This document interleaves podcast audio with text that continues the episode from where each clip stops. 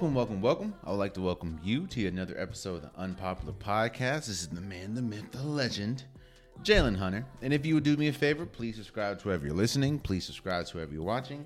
It definitely means a lot to me. So we are currently in the midst of the NBA playoffs. And while all of the series pretty much two games in, you're starting to get a sense of how these series are going to go.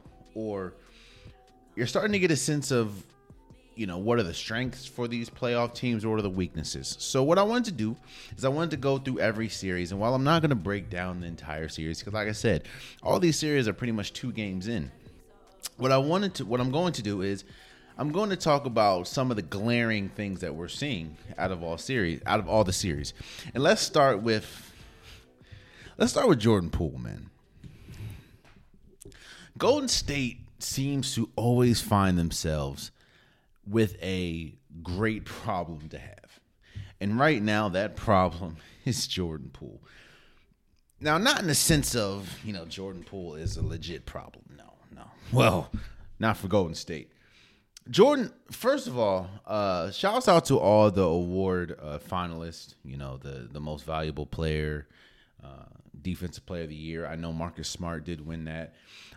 Shouts out to him. I probably would have gave it to Giannis, but hey, he Giannis didn't even finish in the top three. But you know, shouts out to uh shout out to Marcus Smart for being the first guard since I think um I think Gary Payton to win it, and I think third guard ever because I know Jordan won.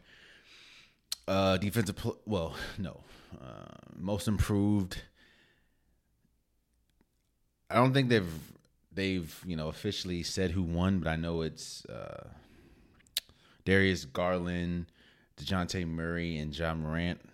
And that's kind of where, again, shouts out to all the award finalists for you know Coach of the Year, every all the awards.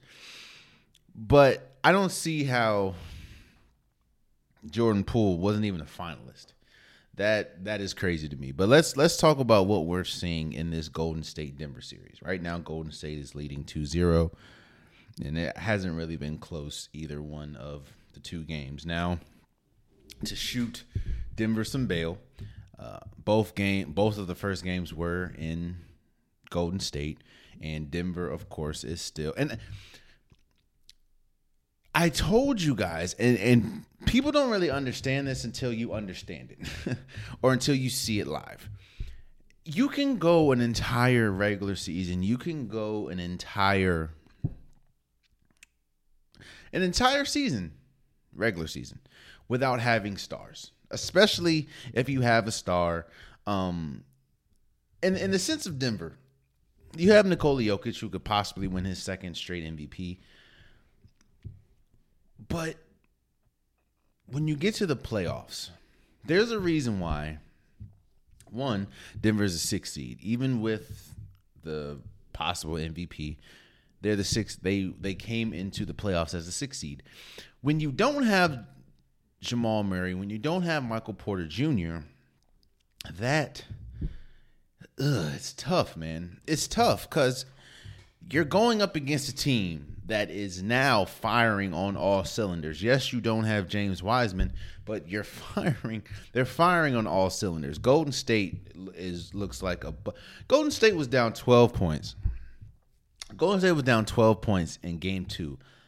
And went on a what 26 to 26 to 4 run? Like like in a, in in like an instant. So it's just like it's tough. It's tough when golden state is is is is is is shooting the lights out. When you have steph going crazy when you have uh, klay thompson going crazy and now you have jordan poole which we'll talk about in a second. But i'm watching this series and one i feel bad for denver because you're you're you're thrusting people into positions that they didn't they're not used to being in they didn't expect to be in like a Bryn Forbes a Bryn Forbes. He I know he didn't expect to guard a, a, a, a hot Steph Curry or a hot Jordan Poole he didn't expect that. Um, Will Barton has to take Will Will Barton has to take 10 15 shots a game. That's not ideal especially when you're trying to win. And honestly man I I think it would be different, of course, if Michael Porter Jr. and Jamal Murray were there. Of course, you can. I'm not gonna say you can match firepower with Golden State, but you actually now you have your best uh, scorer who can put the ball on the ground and uh, Jamal Murray, and you have your pretty much second best scorer that can put the ball on the ground. Now, am I saying that they are both best better players than uh, Nikola Jokic? No. When we're talking about scores, I will take Jamal Murray and slightly Michael Porter Jr. over uh, Nikola Jokic as far as scoring. So you need that in a series when you're going up against the hottest team in the league. Now let's go over to Golden State real quick. Um, like I said before, they are they they have a Golden State has a good problem. A problem that you Golden State always seems to find themselves in good problems. that's I guess that's a sign of a good good organization. But the good problem that they have right now is Jordan Poole. So Steph gets hurt, you know, uh, has a sprained ligament, and he misses I think the last couple weeks of the season. Jordan Poole has been going crazy this entire year, whether it's been in replacement of Steph Curry or whether it's been in replacement of uh, Klay Thompson until Klay Thompson came back. So now you get to the playoffs, and boy, Jordan Poole, man, Jordan Poole is going crazy. I think he had he scored like 50, 59 points uh, in his first two first two uh, playoffs, which I think is the most by any player in their first two playoff performances. Golden State, and this is all, of course, coming with Steph Curry coming off the bench. Steph Curry was like, "Yeah, you know, Jordan Poole is playing well. Let me come off the bench so I can get my rhythm." Steph Curry the other night dropped 34 on the, off the bench, and I think he did it in like 24 minutes, which is the the few fewest minutes to score over 30 like ever in a playoff game. So I say that Golden State finds themselves having a great problem because what happens? What happens now when all right, you're going to insert So here's the dilemma. Steph Curry can't continuously come off the bench. He could, but that's going to just mess up the rotation. Steph Curry can't continue to come off the bench. However, Jordan Poole is hot right now, and you don't want to mess up that. I'm not gonna say that chemistry because, of course, Steph, Klay, and Dre have chemistry and, and everything, but you don't want to mess that up. And while Jordan Poole has definitely said, you know, I just want to impact the game and and be positive for the team, it's different. It's a different mind state from being a starter to being, you know, going back. Oh, being a starter, being very successful as a starter, then going back to the bench yes, as a six man, going back to the bench. So it's going to be tough. It's going it's it's going to be tough. Steph's going to have to start eventually, and and a lot of people are saying, and I think Draymond Green even said it's like, yo, Jordan Poole's going to have to start as well. Now that. What you, what you don't want to do now, I know every series is different. So when you're going up against Denver now, it's possible that you can start Steph Klay and Jordan Poole at the same time.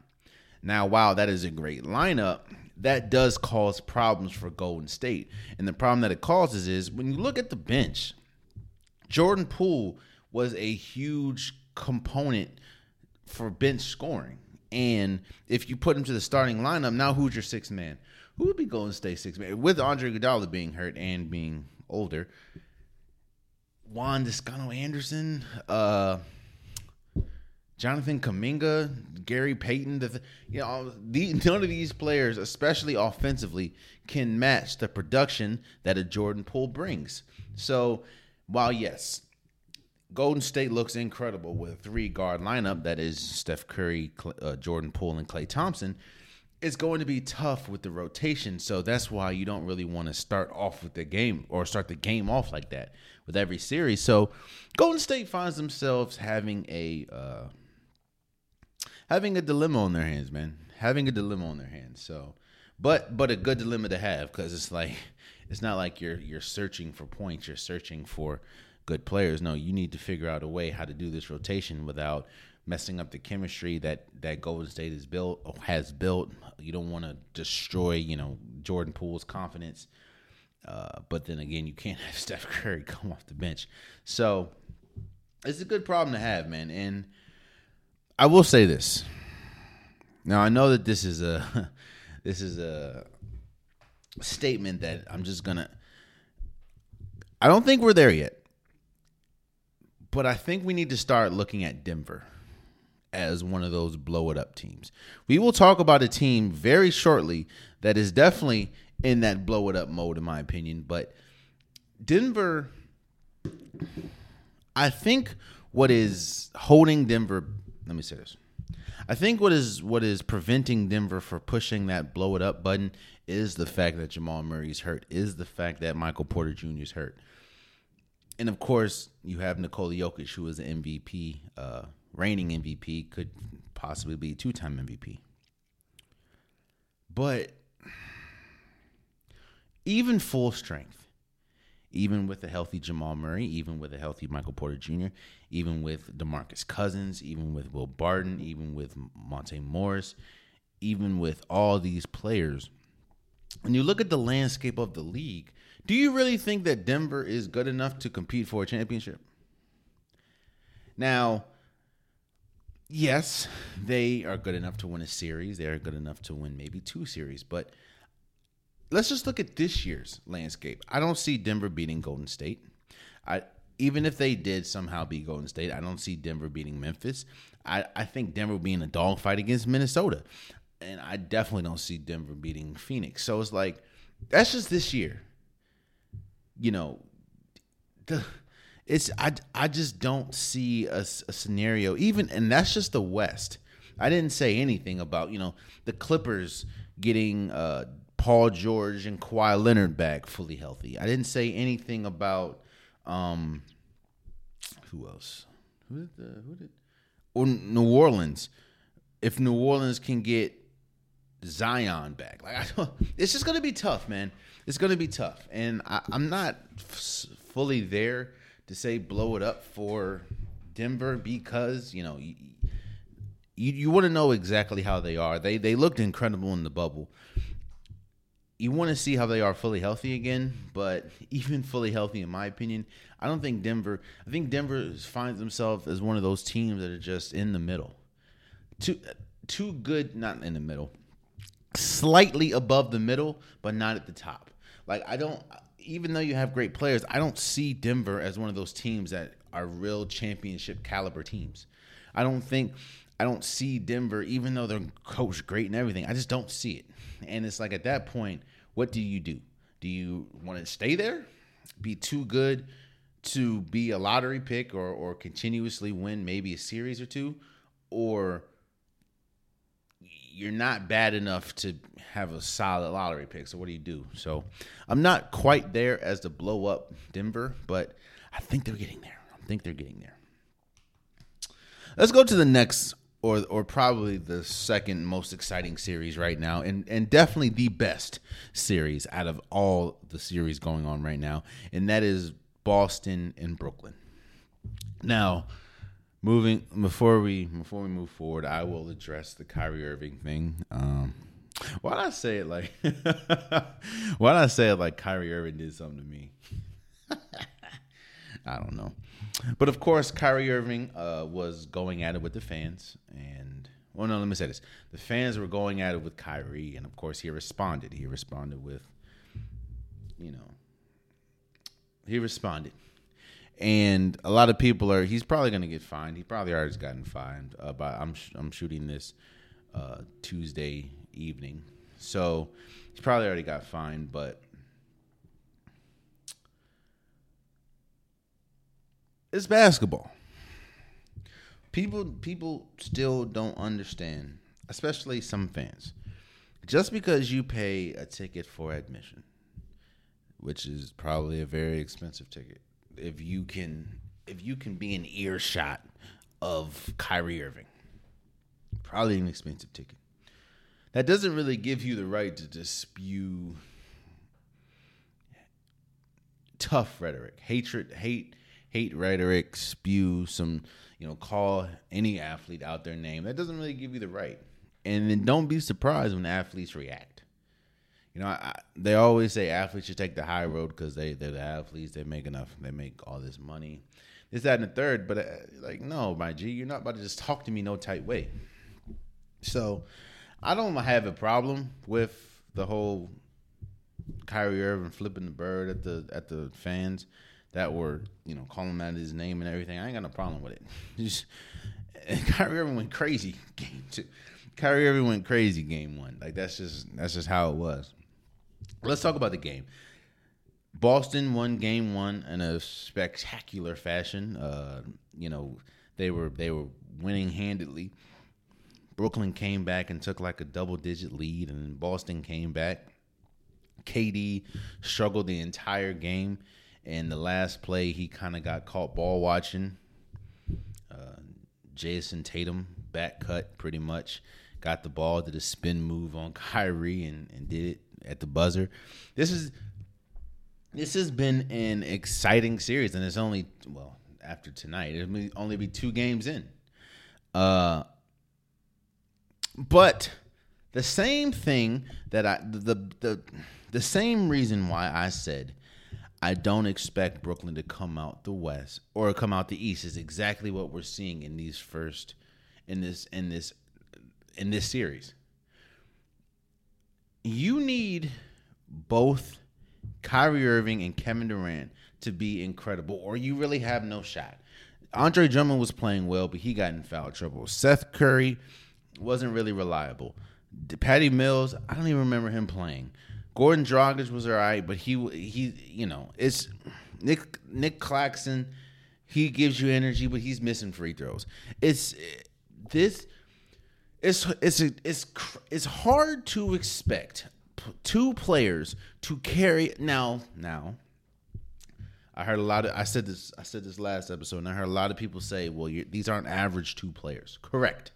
Kyrie Irving and KD are not your average two players. They're not your average you know run of the mill players. These are bona fide superstars. I mean you have people that call Kyrie the most skilled player of all time and you have people that have KD in their top 10 players of all time.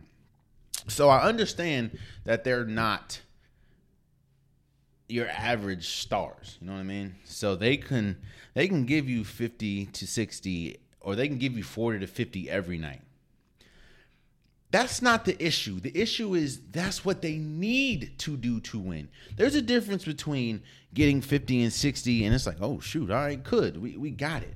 But when you need to do that to win, think about this. Kyrie Irving probably played one of the best games he's played all season. Now he's had, he has a 60 point game. He has a, a couple 50 point games. Kyrie Irving played incredible game one. Kevin Durant did not. Kevin Durant had like 23 points.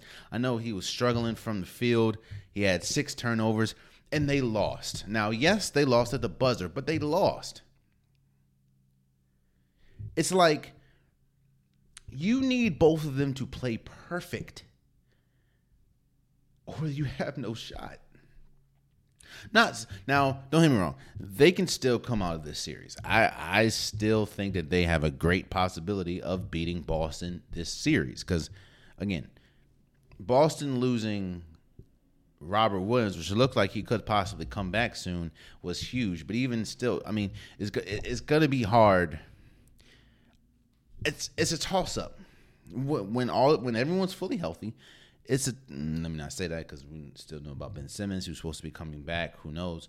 But in this iteration of Brooklyn, it's it's still a toss up because it's hard for me to see Kevin Durant and Kyrie Irving go out first round or predict that they go out first round. But what I will say is, moving forward, I don't see them because of how they have to win. I can't I cannot imagine them winning the East, even with because uh, I mean they're banking a lot on Ben Simmons this year, which we have not seen him this year. So I don't know, man. But but like I said, that's we're seeing it from Brooklyn. We're seeing if they if if the two superstars do not play well and play let me not even say well because Kevin Durant didn't play bad he he had a bad first half but he didn't finish bad if they don't play great Kyrie Irving played great but shouts out to uh, Charles Barkley he says it all the time they both have to play great or they're not winning.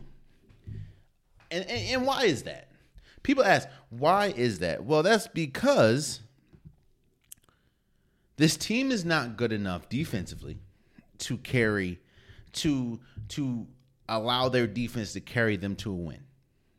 Golden State, we just talked about Golden State, of course, is known for shooting threes, known for their explosive offense.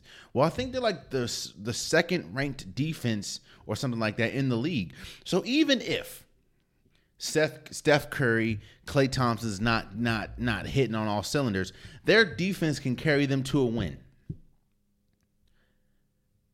Boston Boston has been probably since All-Star break.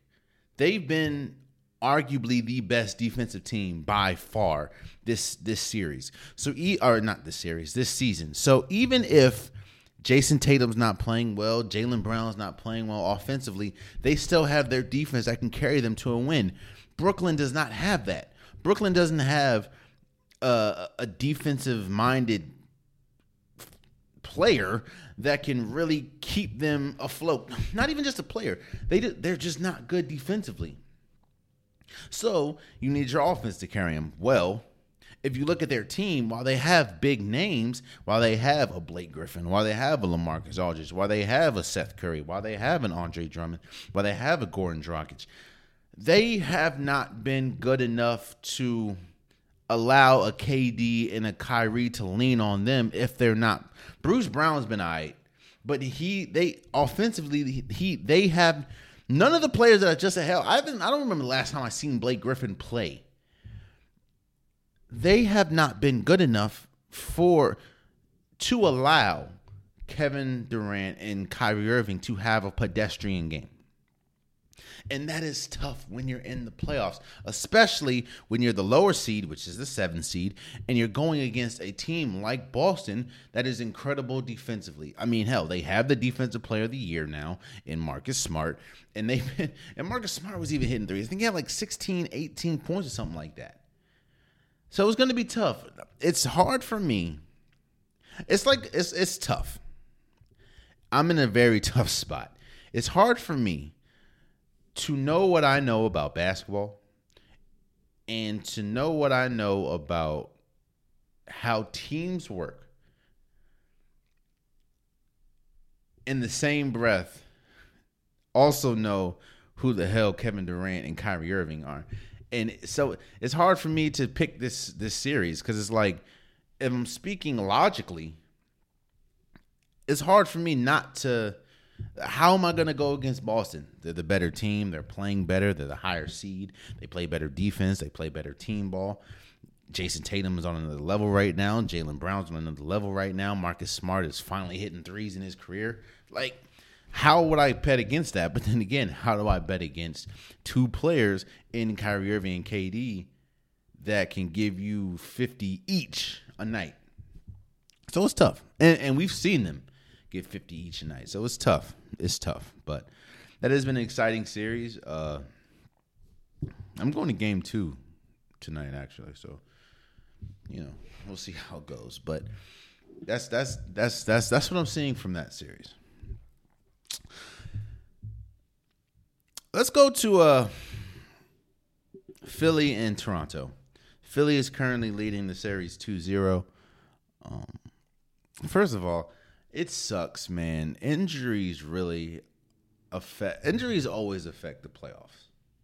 Like for people that say this is a new thing, injuries always affect the playoffs. I mean, even in the bubble, uh, almost every team that the hell, almost every team that both the Lakers and Miami f- faced had a player that was out, a key player that was out. And even in the finals, I think Bam was out a couple games. And Goran Dragic. Um, injuries always play a part. And injuries are playing a huge part, in my opinion, in the Philly and Toronto series. I mean, yes, he's a rookie. But there's a reason why Scottie Barnes not only is a finalist for Rookie of the Year, but a lot of game one he was guarding, or they tasked him to guard James Harden, He was Scottie Barnes is incredible. Now, I don't think one they've been getting smacked. That is Toronto. They've been getting smacked these first two games. I don't think that just losing Scottie Barnes is is that big, but it is it is big. Not to mention the fact that nobody could could have seen Tyrese Maxey going crazy like he's going. Tyre, Tyrese Maxey has been playing better. Now, granted, only been two games, but has been playing better these playoffs than James Harden's been playing. Now, it this it's man. Shouts out to Tyrese Maxey, man. Watching this man at Kentucky, I could never have imagined him to be playing out of his mind like this. I don't know if it's because he's been paired with James Harden and he's kind of getting the best out of him. Like I kind of I kind of feel that way for Jordan Poole too. Now, uh, I mean, we, we we saw the reports that he was pretty much one foot out the door as far as in the league. Like he needed to improve, but I do think that when you're alongside great players like a Steph Curry, like a Klay Thompson, they take you under your wing. It's like, hey, this is how it goes. This is what you need to work on. Let's work on it. And now you're seeing Jordan Poole go crazy. Tyrese Maxey, he he's been great this whole season. Don't get me wrong. He's been great this whole season, seeing as though he had to get thrust into the starting lineup or starting point guard position because of the whole Ben Simmons situation. But his offensive output has skyrocketed since James Harden's been there. And I don't think that's coincidence. But shouts out to Tyrese Maxey, man. I don't I think one of my dark horse picks or dark horse upsets were or was of course Philly and Toronto because I thought Toronto was going to play better. they haven't. And while it doesn't now I know it's only two games in and of course Philly did what they were supposed to do and win both home games. It Toronto just doesn't really it, it doesn't feel like they are good enough to match up with this Philly team. Now, we do I do want to see what they look like with Ty, you know, going to Toronto and uh, Matisse Thybulle's not playing, but Tobias Harris is hitting threes like crazy. It's it's it's going to be tough, and and the, the Philly is in a different spot than Toronto. Toronto does not have. Well, you can. Everyone says they have championship aspirations. If you ask New Orleans Pelicans, they have championship aspirations. But it's just I don't I don't see it's for Philly it's different. Philly they have championship they have to have championship aspirations when you have the potential MVP and Joel Joel Embiid and Jane, you you trade Ben Simmons, you trade Seth Curry, you trade Andre Iguodala, I'm, I'm sorry, Andre Drummond to get James Harden. So you have championship aspirations. So while no one's going to blink an eye if uh, Toronto, I don't know, wins this series but then loses the next series to whoever they play. But that's not the case for Philly. Philly has to win a championship or at least get to a championship. It's in and it's it like anything else uh, does not justify the move that they make getting James Harden, and, and they know that.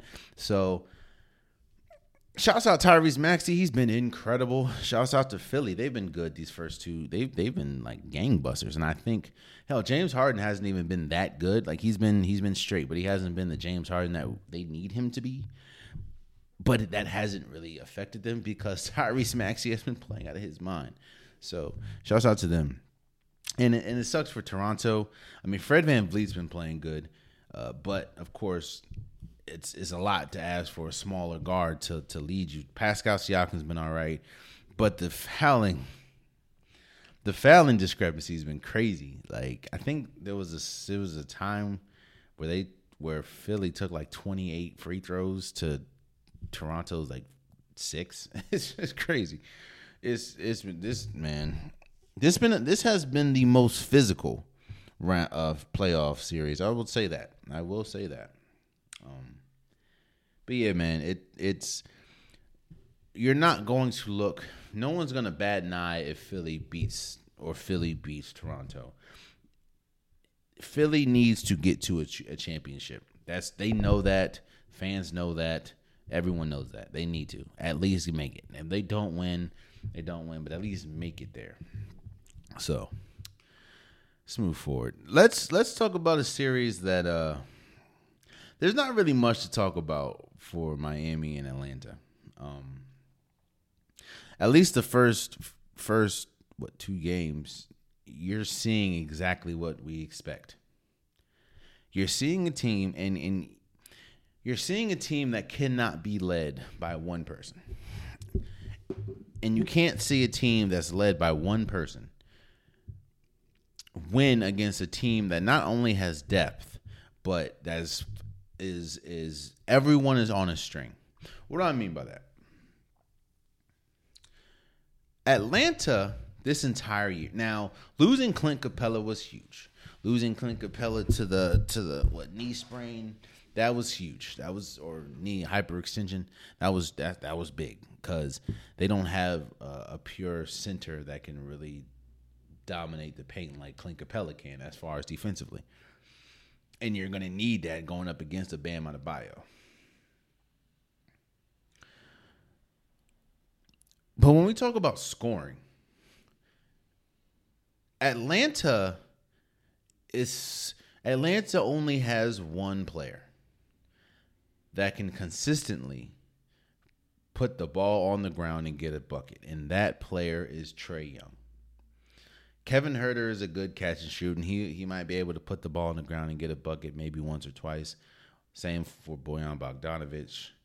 Um, John Collins has been good. He's a, he's a good two, but or no good like second player, but he when we talk about well, he did just come back from injury, but it, it, when we talk about someone that can consistently get the ball, put the ball on the ground and get a bucket, that is Trae Young. Now Trae Young is great at it, but he's the only one on the team that can consistently do that. The problem is you're going up against Miami. That is one of the best defensive teams. That is one of the most rugged teams, and that can throw so many players at your small guard because Trae Young is a small guard. I mean, you look, they were they were throwing Trae Young around like a rag doll, man. And most of the time, anytime he drove, he hit the ground. anytime he he came off the screen, he met somebody else, chest to chest. It was it was tough. I think Trae Young, and you know, I think Trae Young had the worst shooting percent or worst shooting night he's had as a pro probably ever in life. I think he only had like two points or something like that. And that's that's that's one big reason I don't see I it's hard for me to see I, I never really expected Atlanta to beat Miami. Um but I don't see this going longer than what four or five games.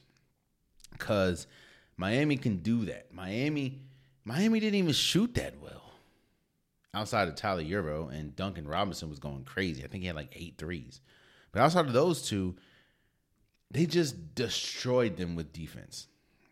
Kyle Lowry was going crazy defensively. Jimmy Butler was physical with Trae Young. Um, and that's what they're going to do every single game. And I don't.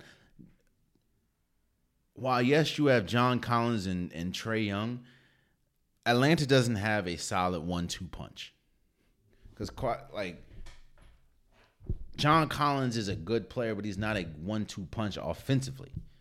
As for let me say this, John Collins is a good offensive player. He's just not a player that can. He's not like a. When we talk about one-two punches, Golden State has three of them. Uh, Brooklyn has two. Boston has two. Now, of course, I'm not putting John Collins in the same category as like the superstars, but Philly has three now. How Tyron, Tyrese Maxey's been playing. Hell, Toronto has two. Fred VanVleet and um and Pascal Siakam. Atlanta has one.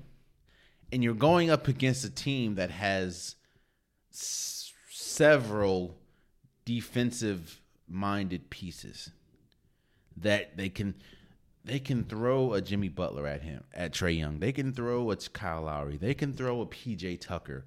They can, and and on top of that, now that they don't have to worry about Clint Capela catching lobs, and all you have to worry about is pretty much um, Bojan Bogdanovic, who is another guard, or have to worry about uh, John Collins. You can just put Bam on John, and then it's neutralized. So it's just like it's gonna be tough for Atlanta, man.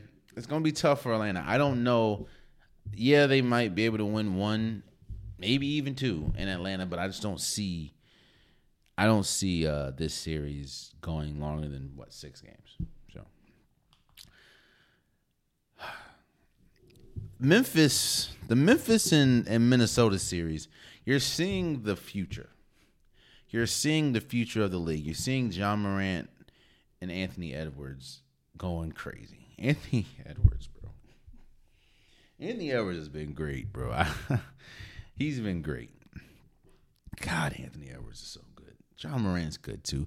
Like I said, the league is in good hands. When we when we have young players like like I said, Anthony Edwards, Ja Morant, Jordan Poole, Tyrese Maxey, like it it's it's it's in good hands, man. Jayson Tatum, Luka.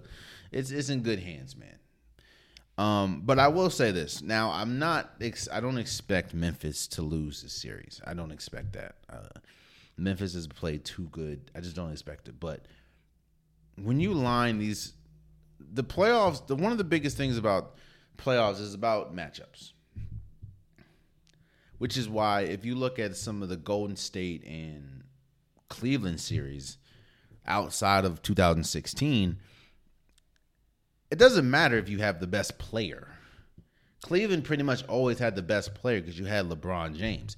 They just they was just a terrible everyone in the league was pretty much a terrible matchup to Golden State when they had Kevin Durant, Steph Curry, Klay Thompson, and and Draymond Green. So when you look at Memphis and Minnesota, both these teams they don't match up well with each other as far as let me say, Memphis does not no, Memphis does not match up well with Minnesota.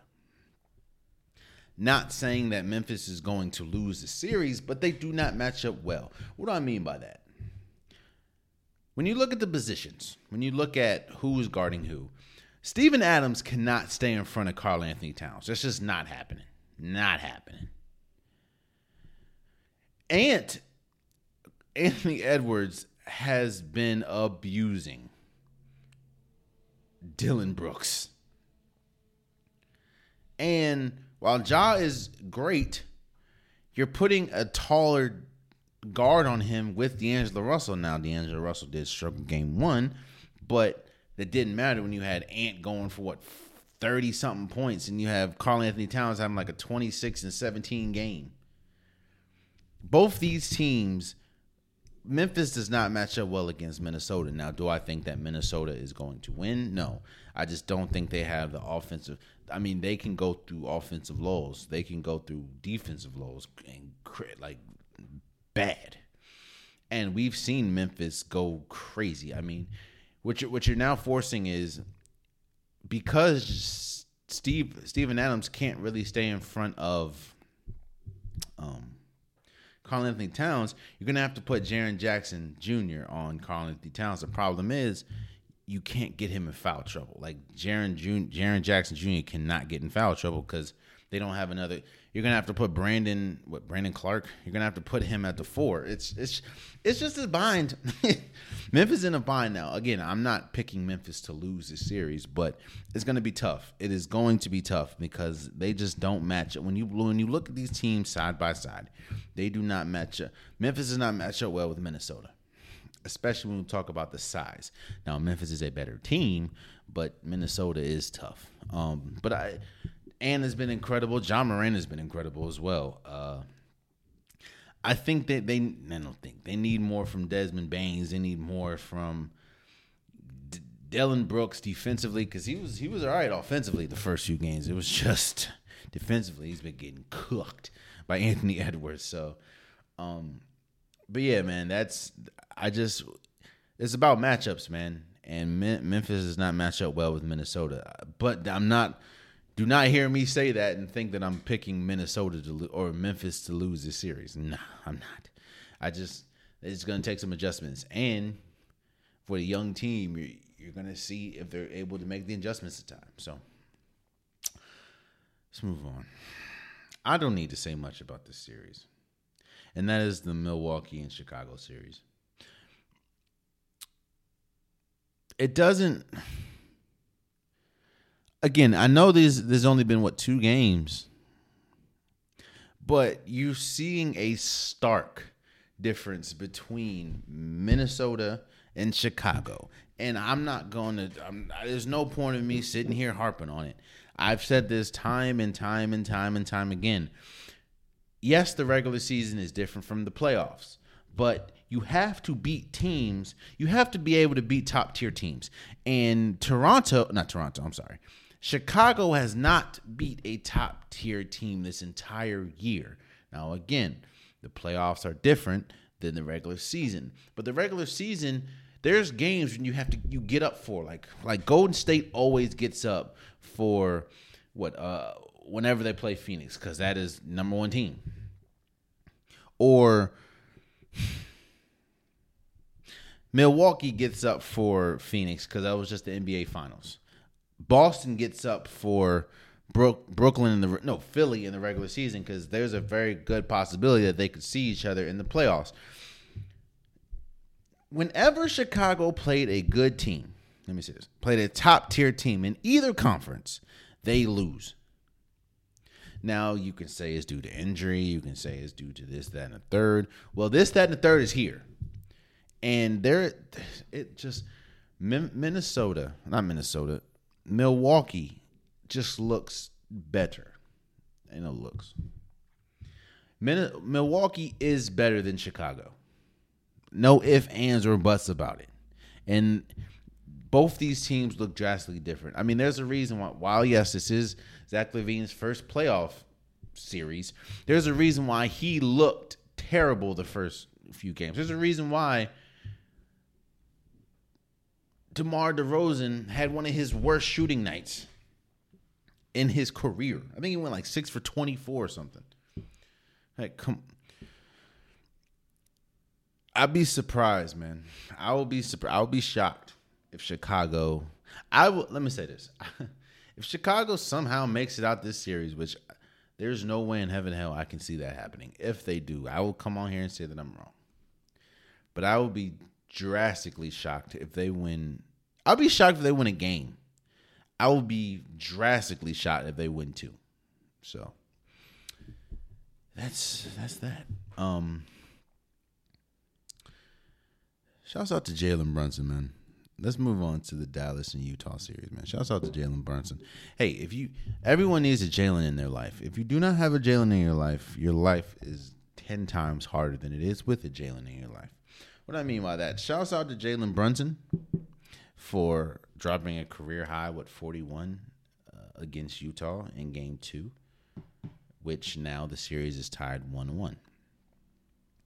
This has everything to do, in my opinion, with Utah than it has Dallas, because Dallas didn't have their best player in Luka Doncic with a calf strain, and we don't know if he's going to be here for Game Three. Y'all remember when and and this is why I said that this is uh, mainly um, about Utah than is Dallas. Dallas is at home, was at home the first two games, but that doesn't matter. Dallas, Denver, Atlanta kind of find themselves in the same boat. They are led by one player and everyone else pretty much is compliments to that player. If that player is not there, you know what I mean? Luka didn't play the first two games. Now, while yes, Utah did win the first one, they didn't win the second one. And what you you do not want, you don't the you want to handle business when you have a chance to handle business. And when you're going up against a team and playing the team that doesn't have their best player and arguably a top five player in the league, you need to handle business. Now, yes, on paper, you did what you were supposed to do. You still won at uh, away, but you're act like you, that. You're acting like Dallas has their full roster. They don't have Luka Doncic, and you're now going one-one. Now, yes, Utah can still win this series. In fact, if Luka, because apparently Luka hasn't even been able to run yet, so that's gonna be tough, especially playing the Mile High. Uh, no, especially playing in Utah. But like I said about Denver,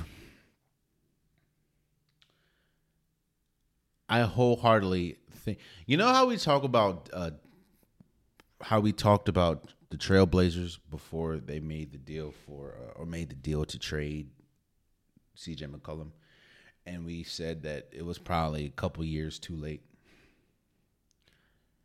Yes, Damian Lillard and CJ McCollum were great together, but there we saw the ceiling. We saw the ceiling that was Damian Lillard playing playing with CJ McCollum. They're both incredible offensive guards. They both don't play a lick of defense. And we've seen it. They're they're pretty much while Damian Lillard is better than CJ McCollum, they're pretty much a carbon copy of each other. We saw the we saw the ceiling when they went to the Western Conference Finals. Was it the Western Conference? Western Conference Finals, and I think got swept. And then outside of that, they kept getting losing first round after first round after first round after first round. It was like, while yes, they finally made the trade to get off of CJ McCollum, it was too little, too like we that should have happened a couple years prior. That's how I look at Utah. Yes, you have Donovan Mitchell. Yes, you have six a reigning six man of the year in uh, Jordan Clarkson. Yes, you have defensive player of the year candidate seemingly every year in Rudy Gobert or Rudy Gobert. But outside of that, man, like, what else? and and it's have we we've seen in my opinion we've seen the ceiling for Utah. With this current iteration, iteration. I don't think this team is good enough, even at full strength, is good enough to win a championship. I don't see them. There's a reason why they're the fifth seed. One, I don't see them beating a Phoenix. I don't see them beating a Golden State. I don't see them beating a Memphis. I don't see them beating Hell, it's going to be a dogfight against Minnesota. It'll be a dogfight against Denver. Utah should blow it up. I said it. Utah should blow it up. Not saying get rid of. You don't want to get rid of. You don't get rid of Donovan Mitchell. You you you probably have to get rid of Rudy Gobert because it's like that's the only piece that you can really get something for. And while he's a great defender at the rim, he is a terrible, terrible defender out in the on the perimeter because he's too slow.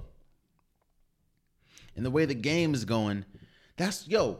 I think a stat came out about Game Two of this Dallas and Utah series. The person that Rudy Gobert was guarding, which I believe was Maxi Kleber, I think he had 17 uncontested threes. 17 uncontested. For people that don't know what that means, that means nobody is in the vicinity of you shooting a three. He had that 17 times in a playoff game. Was it a game or series? Whatever it is, the man has shot 17 threes that Rudy Gobert is nowhere close to him. And it can't be it can't be uh, one game. I think it's I think it's a series. That's crazy. Rudy Gobert is too slow to play the perimeter. He's an incredible and one of the best uh, uh, defensive players we've seen at the rim. You take him out the rim, it's it's it's barbecue chicken. It's crazy. So that's Utah has to blow it up, man. They have to blow it up because it's like we've I, to me we've seen their ceiling. To me, their ceiling was probably um was it the bubble? What is their ceiling?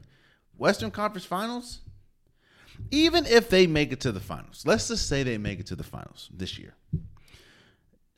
I don't see them beating Miami. I don't see them beating Philly. I don't see them beating Milwaukee. I don't see them beating Boston. I don't see them beating Brooklyn. Well, they may no, I don't see them beating Brooklyn. Hell, I will shoot them some bail. I do not even see them beating Chicago. And, and you know how I feel about Chicago? So yeah, man, I just think it's it's time, bro. It's time for Utah to to, to wrap this up, bro. It's time to wrap it up for Utah because it's was like no, bro. It's you have to you have to blow this up because you've seen the ceiling. Unless you like being a middle of the pack team. When I say middle of the pack, you're good. You can win a series. You can win probably a series or two, but who? I don't see. Are they going to championship? No, no. They can be firing on all cylinders. Donovan Mitchell could be going crazy. Rudy Gobert could be blocking, average six blocks a game. I don't see them win championship. So, yeah, yeah. And lastly, for the NBA, you got Phoenix and and the Pelicans.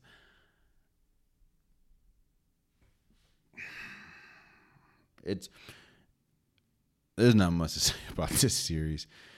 Pelicans are playing. The Pelicans are outmatched. They're under 500 team. Even at their best, I don't see. Even with Zion, I don't see them even standing any type of chance against Phoenix. There's a reason why Phoenix is the number one, you know, on the number one team overall in the NBA this year. Chris Paul has, been, Chris Paul had like 30 points. It's Chris Paul is arguably one of the greatest, not arguably, inarguably one of the greatest uh, point guards of all time, and he just keeps showing it. Mil- the Pelicans have no shot. Good team. Brandon Ingram has been playing really well. CJ McCollum's been playing well. Uh, yeah, but they it's they they they don't stand a chance. They don't stand a chance, and you can kind of see it the first two games. They don't. DeAndre Ayton's been playing well. It's Devin Booker. It's mm, nah. So that's NBA playoffs. At least breakdowns of the first few first few games of each round. So let's move on to football a little bit. Uh, so I didn't talk about this last episode because I kind of dedicate the whole episode to the whole NBA power ranking thing. But some news that came out last week was uh, Ky- Kyler Murray apparently does not expect to play without a new contract. And you're starting to you're starting to see this around the league, man. It's this is the player empowerment age. Uh, Terry McLaurin, he's not going to voluntary or uh, optional or voluntary workouts. It's AJ Brown, D- Deebo Samuels.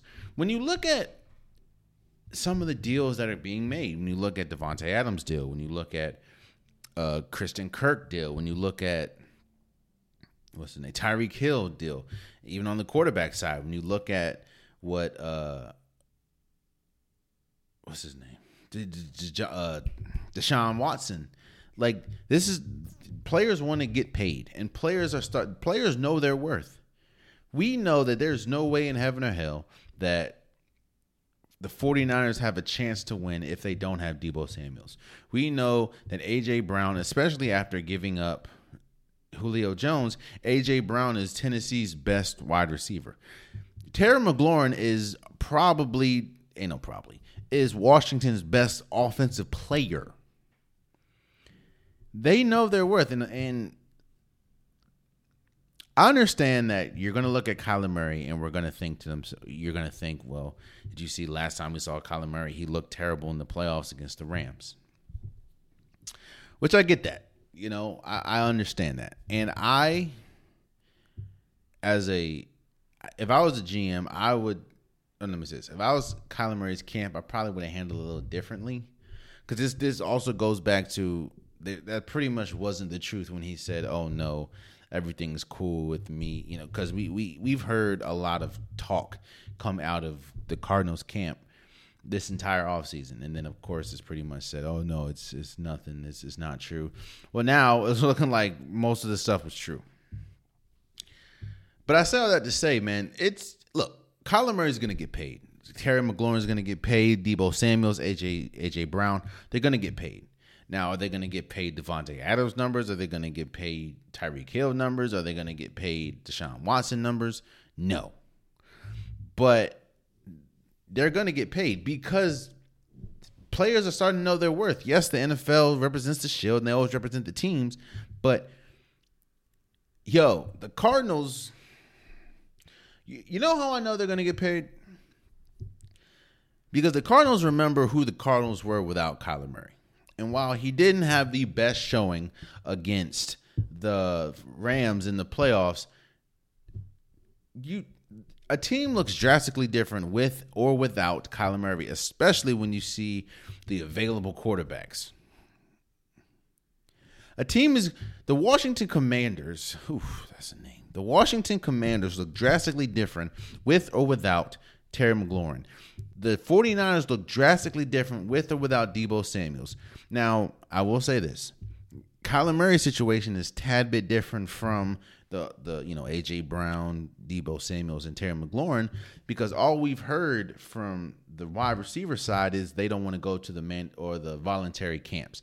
They're not saying they're going to sit out games. They're not saying they're not going to play the season if they don't get a new contract. They did say they want a contract and they're just sitting out voluntary, uh, the voluntary workouts. What we're hearing from Kyle, or what the reports are coming from Kyler is he don't expect to play, period, if he don't have a new contract. Now, yes, I think the Cardinals are kind of trapped. They're going to make a deal. And I think all the wide receivers are going to get paid. But uh this is the player empowerment year. I mean not year, player empowerment age. They're they're getting what they're worth. That's why you're saying Denzel Ward just got paid like the highest paid cornerback in league history. Denzel Ward, who is great. Don't get me wrong. Denzel Ward is an incre- is an incredible, credible defensive player and deserves all the money. But when you're seeing contracts like that get doled out, and you know that there's players better than Denzel Ward, and you think that you're better than Denzel Ward, you think that you're better than Christian Kirk, like, you know what I'm saying? That makes sense. So again, Kyler's going to get paid. All the receivers are going to get paid. I just think you're going to see this more and more, kind of like the transfer portal in college you're going to see more and more players go to the transfer portal. You're going to see more and more players hold out because they feel that their current deal is not giving them what they're what they think they're worth. So, and lastly, before we go, uh, we just talked about deals, and they just paid. Derek Carr just signed a three-year, I think, a one hundred twenty-one and a half million dollar contract. They're showing you how teams a team will show you the you know how a team will show you how they feel about you by the money that they give you. What the what the Oakland Ra- or what the Vegas Raiders, I'm sorry, is telling you is they not only view Derek Carr as a top 10 quarterback, they got him the pieces that they've always said, well, Derek Carr is a piece away. He's a wide receiver away. Well, you got arguably the top wide receiver in the league. You have an incredible running back in Josh Jacobs. We're giving you everything you need, and they think that they're good enough to win a champ, win a Super Bowl. They don't pay you that much money if they don't think that you are the quarterback. Now, and I say all that to say, we've heard stories of oh, they're trying to get off Derek Carr. They want to trade Derek Carr and people always say, well, Derek Carr is trash. Derek Carr is this, Derek Carr is that. They just paid Derek Carr a lot of money, bro. A lot of money. Meaning the Raiders think, especially, and, and it's also not only do they think that he is a serviceable quarterback and he's deserving of the money, but you look at the market, look at the quarterbacks available. You have Jimmy Garoppolo, who just has shoulder surgery, which is probably why he's not on a new team right now. Cam Newton, which we he didn't really look good the last time we saw him in uh, Carolina. Baker Mayfield. But I, I, I will I will be the first one to argue. I think that Derek Carr is better than Baker Mayfield, and I honestly don't think it's that close. Derek Carr has been great, and it's just he he hasn't. I think you know what the Raiders. I think the Raiders look at what what helped Derek Carr get this get this contract. Not only, of course, yes, his play helped him get this extension, but seeing seeing Matthew Stafford and also looking at Carson Wentz really helped Derek Carr get this contract. And what do I mean by that? We saw what Carson Wentz. No, let, let, let's let's start with Matthew Stafford. Matthew Stafford's career was rotting in Detroit. He was putting up godly numbers, but it wasn't amounting to any wins. And people always said, you know, if you put Matthew Stafford on a team that actually was a good team, he could flourish. Well, what you know, you put him on the Rams, they win a Super Bowl the first time. Meaning, if you, as a talented quarterback, if you put him on a team that has help around him, he could win you some games and ultimately won the Rams the Super Bowl. On the flip side, what did we say? What has a lot of people said about Carson Wentz? If you pair him again, he, he, he saw most of his success with Frank Reich. If you pair him to get him out of Philly, because Philly is a dysfunctional organization right now, get him out of Philly, pair him next to Frank Reich, he will get back to the MVP caliber player.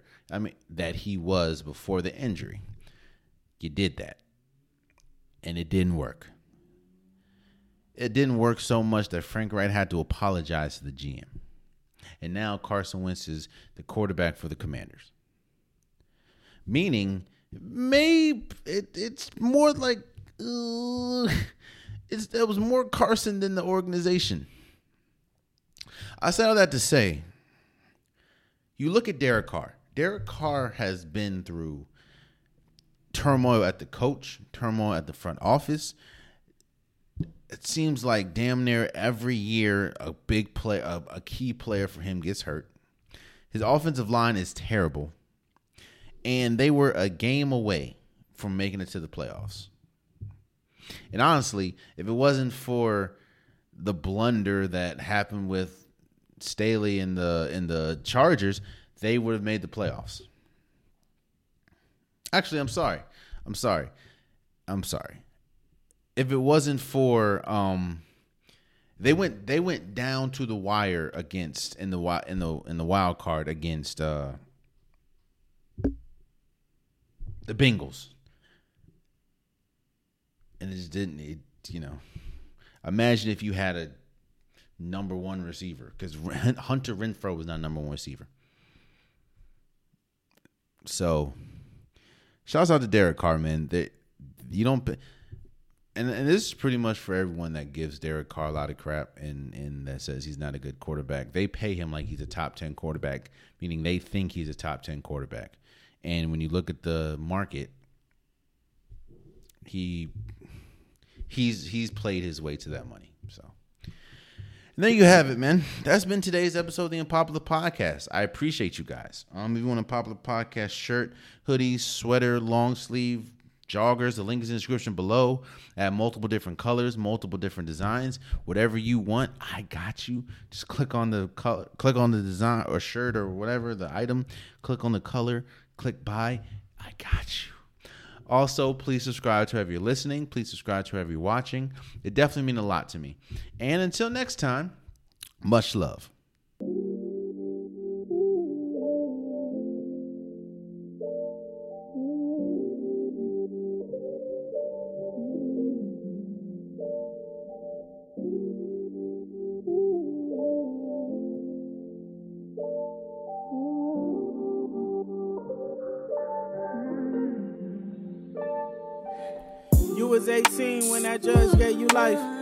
Set a nigga up and now you gotta pay the price.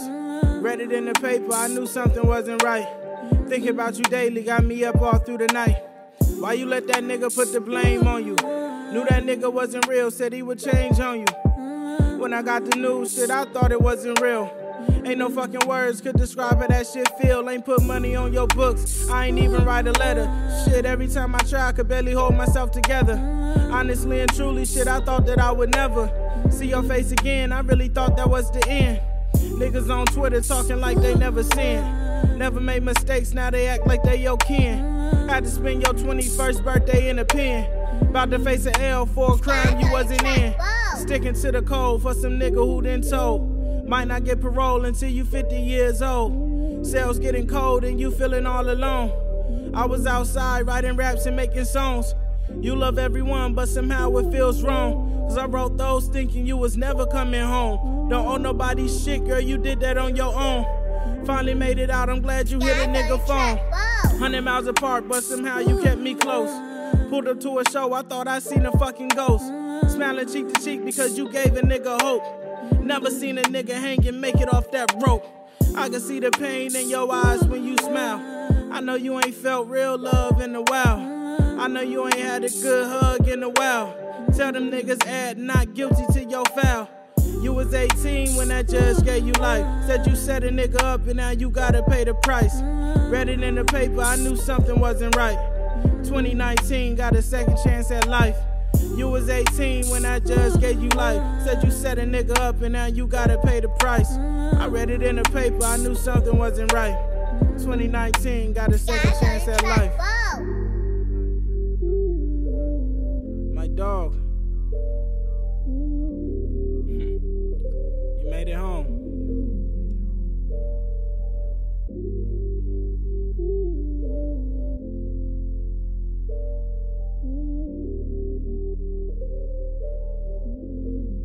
Skies on a track, whoa!